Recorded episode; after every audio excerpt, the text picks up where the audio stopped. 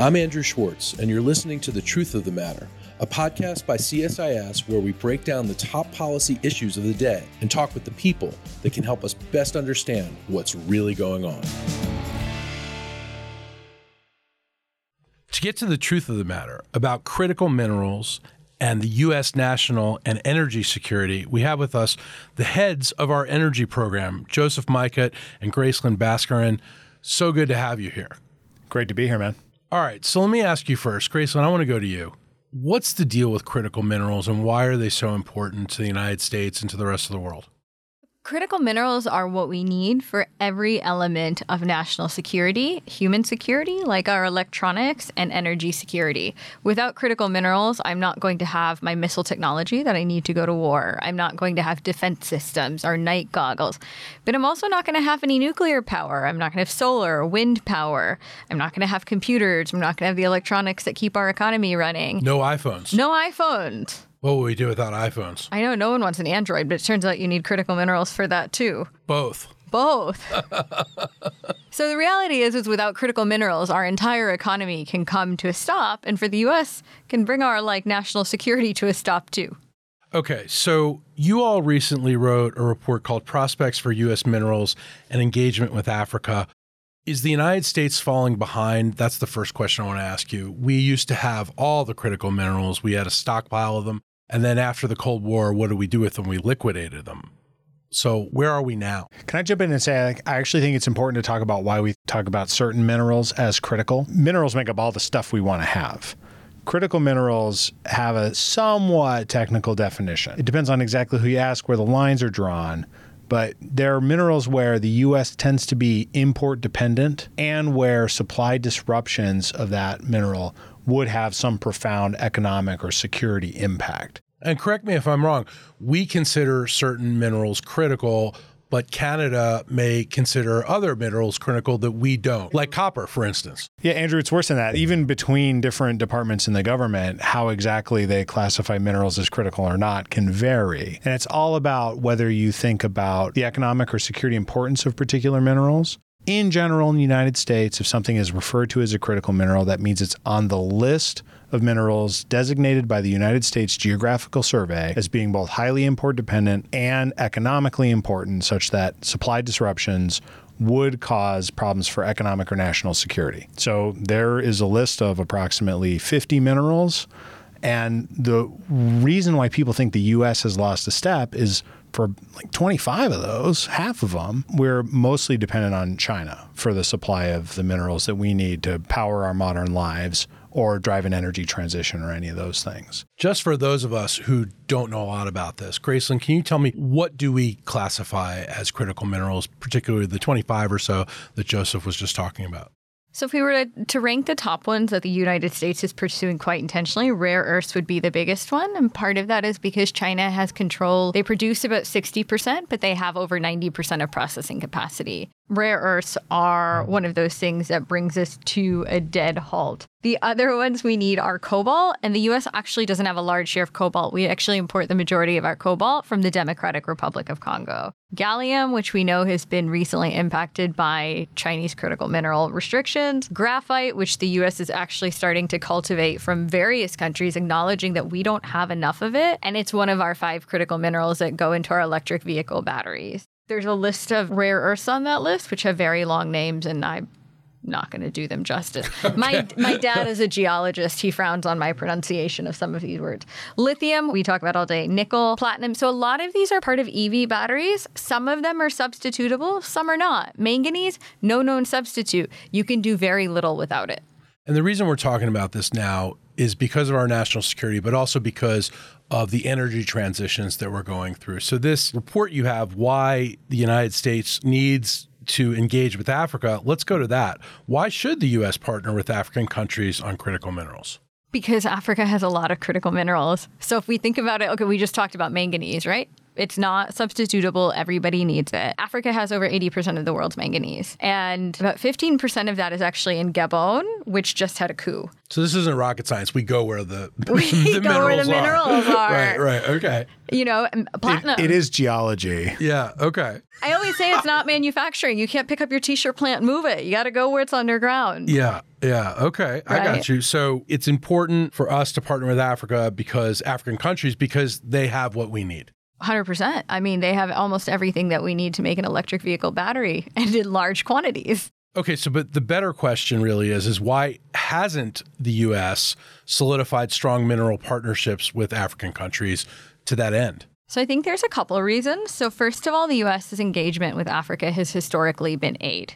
It's not been a bad thing. It's done important things. I mean, Bush's PEPFAR program saved 25 million people from AIDS, right? But at the same time, we've engaged it in aid, and then we had a trade preference program that Bill Clinton put into effect in 2000. It's due for extension in 2 years. But it's a unilateral preference program, right? So African goods that are produced enter the U.S. tariff-free, 6,500 goods, right? But the challenge is it's not bilaterally beneficial, and the majority of goods that have come in are like t-shirts, right? They're low value added.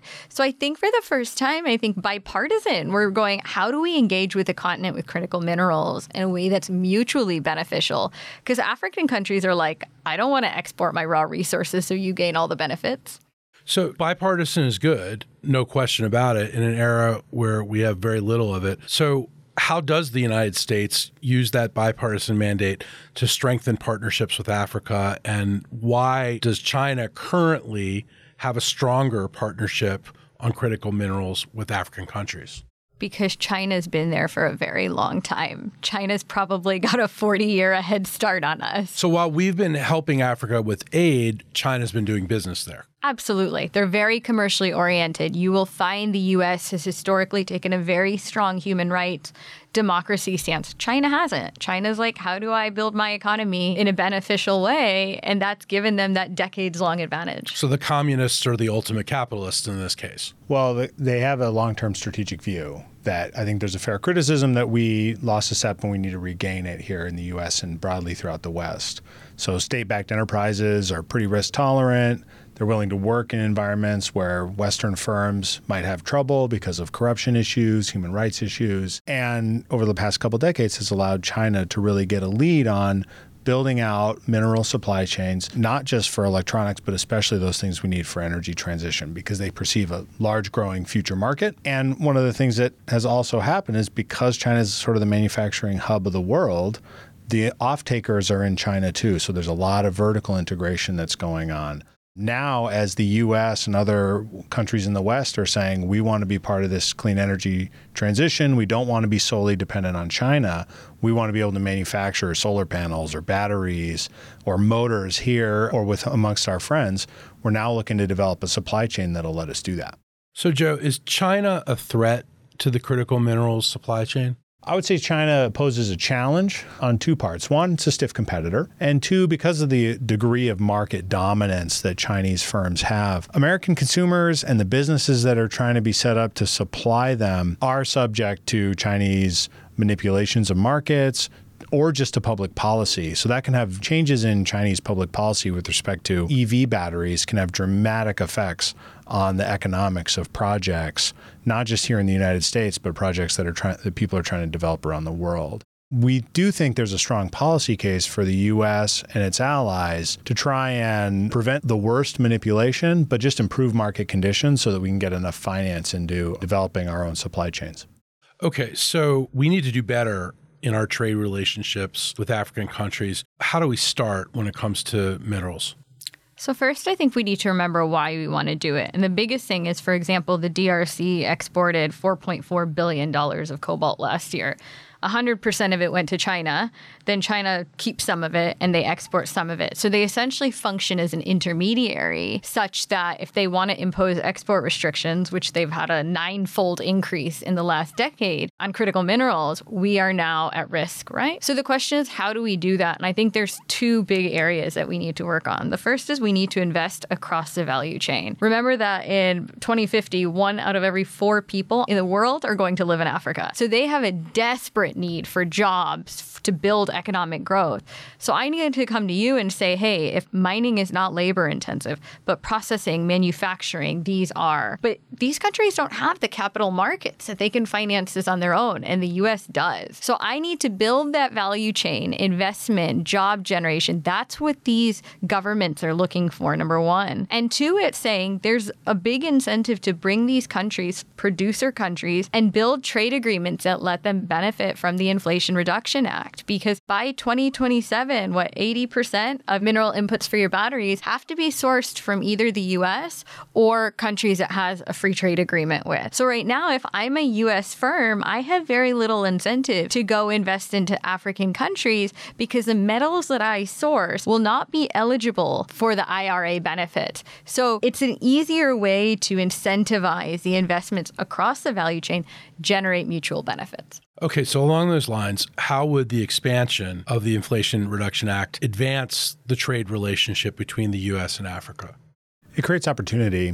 So the way that that tax credit works is if you can buy the battery or source the battery materials from a country that we have a trade agreement with, or specifically a free trade agreement, then a firm can say, hey, we can develop this supply chain, we can make the necessary investments, and we know that there's going to be a certain degree of subsidy of that supply chain, right? That's what the IRA in many parts was designed to do. It's not just about getting EVs on the road. It's about building a supply chain that's going to meet U.S. demand, and in particular will allow us to compete with China, which has a fair lead on a lot of these technologies. It creates commercial opportunity when you can have a trade agreement that allows for those benefits to be spread across borders. Gracelin, most Americans know the term blood diamonds as it refers to Africa. Should we be worried about potential human rights issues arising from mining issues related to critical minerals in Africa as well? Absolutely. Mining has inherently been an exploitative industry from the days of King Leopold many centuries ago, right? So one of the questions, I think, from both the government, but also what most private companies want to know is, how do I avoid that? It is a huge reputational risk, and we've seen that play out. What we don't have yet is a uniform set of standards on human rights that companies and the government can utilize to say, am I meeting a set of requirements that I need to make that investment? Especially, I think the Biden administration is particularly interested in human rights. But it really takes away the risk for investors of upsetting their local communities. And we see over and over that human rights will drive companies out. It upsets governments. But importantly, we've talked a little bit about this upstairs. If the U.S. has a strong set of human rights, it gives us a competitive advantage when making a bid for mining and processing to the producer countries compared to other countries that don't have that standard. So we should view it as a competitive advantage that we can offer if we get it right. Okay, so do you believe there's going to be a plan to ensure that human rights are not encroached upon? I believe that's the way that we have to go in able to make it mutually beneficial and de-risk it for the private sector. Speaking of the private sector, you can't have a discussion these days without talking about AI, artificial intelligence. How is AI being used to advance the mining industry? So 2 years ago now, the United States signed a memorandum of understanding with Zambia and the Democratic Republic of Congo to strengthen, electric vehicle battery supply chains. Now, mining exploration is incredibly expensive, and it has a success rate. Sometimes it's lower than 10%. There's a company, it's a California-based company, and what they do is they use artificial intelligence to go in, kind of scan to see what's there, ore grades, what areas are worth extracting from, targeting those areas, and then using that data to identify where they can scale up. And it reduces exploration costs. It reduces the risk associated with it. And the idea is it can also accelerate mine development. If I go in and kind of manually explore, exploration can take 3-4 years. And then I've got to build my mine, and then I've got to start producing. That's a long time. So the idea is AI enables it to be cheaper, but it also makes it quicker. And so cobalt is actually expected to end up putting together one of the world's biggest and most productive copper mines using this technology. And like you said, mining's dangerous. And so AI could eliminate some of the potential human risk. Is that right? Absolutely. Anytime you go in with the size of the machinery that you do in a mine, you have a risk. So it makes it safer. And that safety record is really important to investors. I want to ask both of you this question, but I want to go first to Gracelin. How do you think U.S. partnerships with African countries on mining of critical minerals, how will it impact the lives of people all around the globe? So I'm going to start by saying, how is it going to benefit Africa? Africa has 590 million people without access to energy. If you think about what number that means, that's 1.5 times the entire size of the U.S. population. Africa's only gotten 2.5% of renewable energy investment over the last 20 years. So what I also want to do is I want to start to manufacture this renewable energy technology and start to move towards what we should be heading for, which is Sustainable Development Goal number 7, universal energy access. And we're very far away from that. So that's a key benefit I see, is saying, let's get everybody power, but also, you know, you have resources. Let's make them domestically beneficial. Number one. I think two is, again, we've talked a little bit about the benefits for host countries, jobs, revenue. A lot of these countries are in a debt crisis.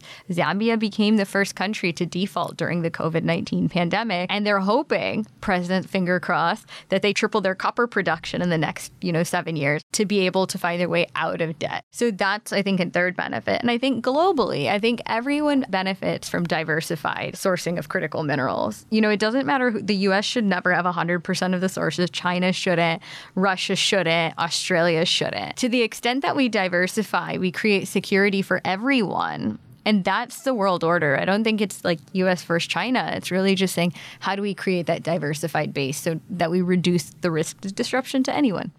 I mean, I completely agree with Gracelin. When you think about what is the U.S.'s role at this moment in time, we have an ongoing energy transition. We're doing that because we're responding to climate change. One of the things that is increasingly on our radar, our policymakers' radar, is it's going to take a lot of minerals, and we need to be able to develop those efficiently, cleanly, humanely. And the U.S. has a huge opportunity to provide a counterbalance and to China and just additional effort on that drive. And if our goal becomes not just how does the U.S. secure its own minerals, that's absolutely important. We should do that. That's important for national and economic security. But in terms of providing a global public good, the U.S. contributing fulsomely to larger, more diverse supply chains for these minerals will improve the world's ability to meet the climate challenge, to transition to a zero-carbon energy system faster and more securely, and that's going to redound to the benefit of all. Well, I want to thank you both. I mean, we are all hearing a lot more about critical minerals these days, and you both really just put this in a lot of perspective, so thank you very much. Thank you, Andrew. Thank you for having us.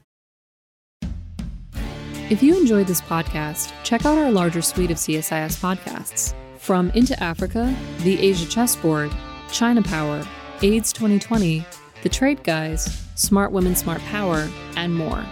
You can listen to them all on major streaming platforms like iTunes and Spotify. Visit csis.org/podcasts to see our full catalog